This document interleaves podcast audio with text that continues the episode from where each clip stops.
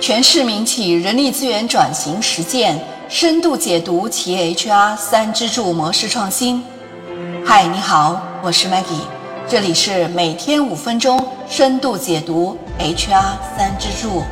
上期我和大家探讨了一个问题：HR 三支柱都有一套完整的选、育、用、流、出，这会不会引起内部的矛盾冲突？会不会带来工作的交叉和重叠呢？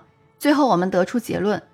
存在于 HR 三支柱中的这种矛盾冲突不属于内耗，而是一种健康大混序。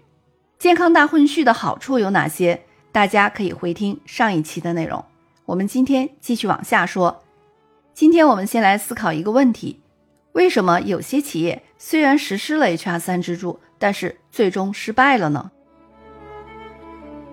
针对这个问题，我们要从架构搭建、组织流程。和人才管理三个方面来解读一下。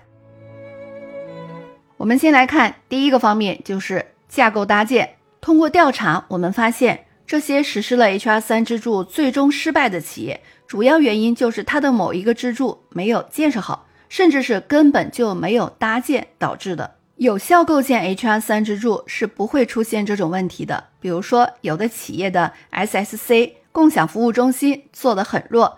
这样就只有两套 HR 班子在决策，一套代表战略价值选择的专家中心 COE，一套代表业务策略选择的 HRBP。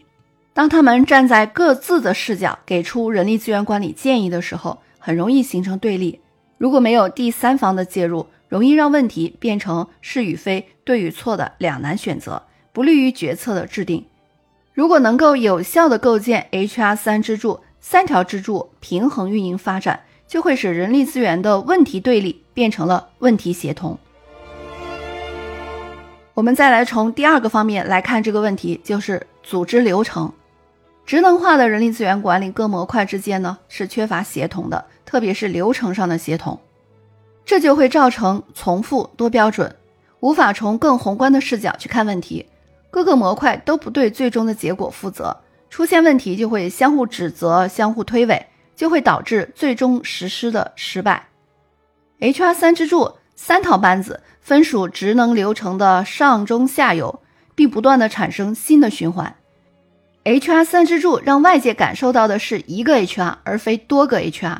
HR 三支柱内部有一套达成共识的标准，会使 HR 看问题更宏观、更全面、系统，打破了传统的按职能划分的 HR。在面向业务的时候呢，只输出一个决策，三个支柱都要为这一个决策承担责任。一旦决策出现了问题，也可以很容易的从流程中找到问题的归属，识别到底是谁的责任更大。另外呢，HR 三支柱中的 SSC 就是我们通常说的共享服务中心，是组织协同的另一种表现。不同业务单元有共性的人事事务性工作，可以对他们加以整合，以提高效率，节约 HRBP 和 COE 的时间，让 HR 从事更创造价值的工作。我们刚才从架构搭建和组织流程两个方面分别解读了这个问题，我们再来从第三个方面再来说一说，就是人才与知识经验。HR 三支柱有利于组织中的人才的协同。共享知识和成功经验，这对于业务间的跨界创新起到了支撑作用。HR 三支柱模式下，HRBP 更全面的了解业务，可以为业务提供所需的人才。同时呢，HR 也可以将成功的组织活力诊断、组织变革等经验和知识沉淀下来，复制和推广到其他的业务单元或者是部门。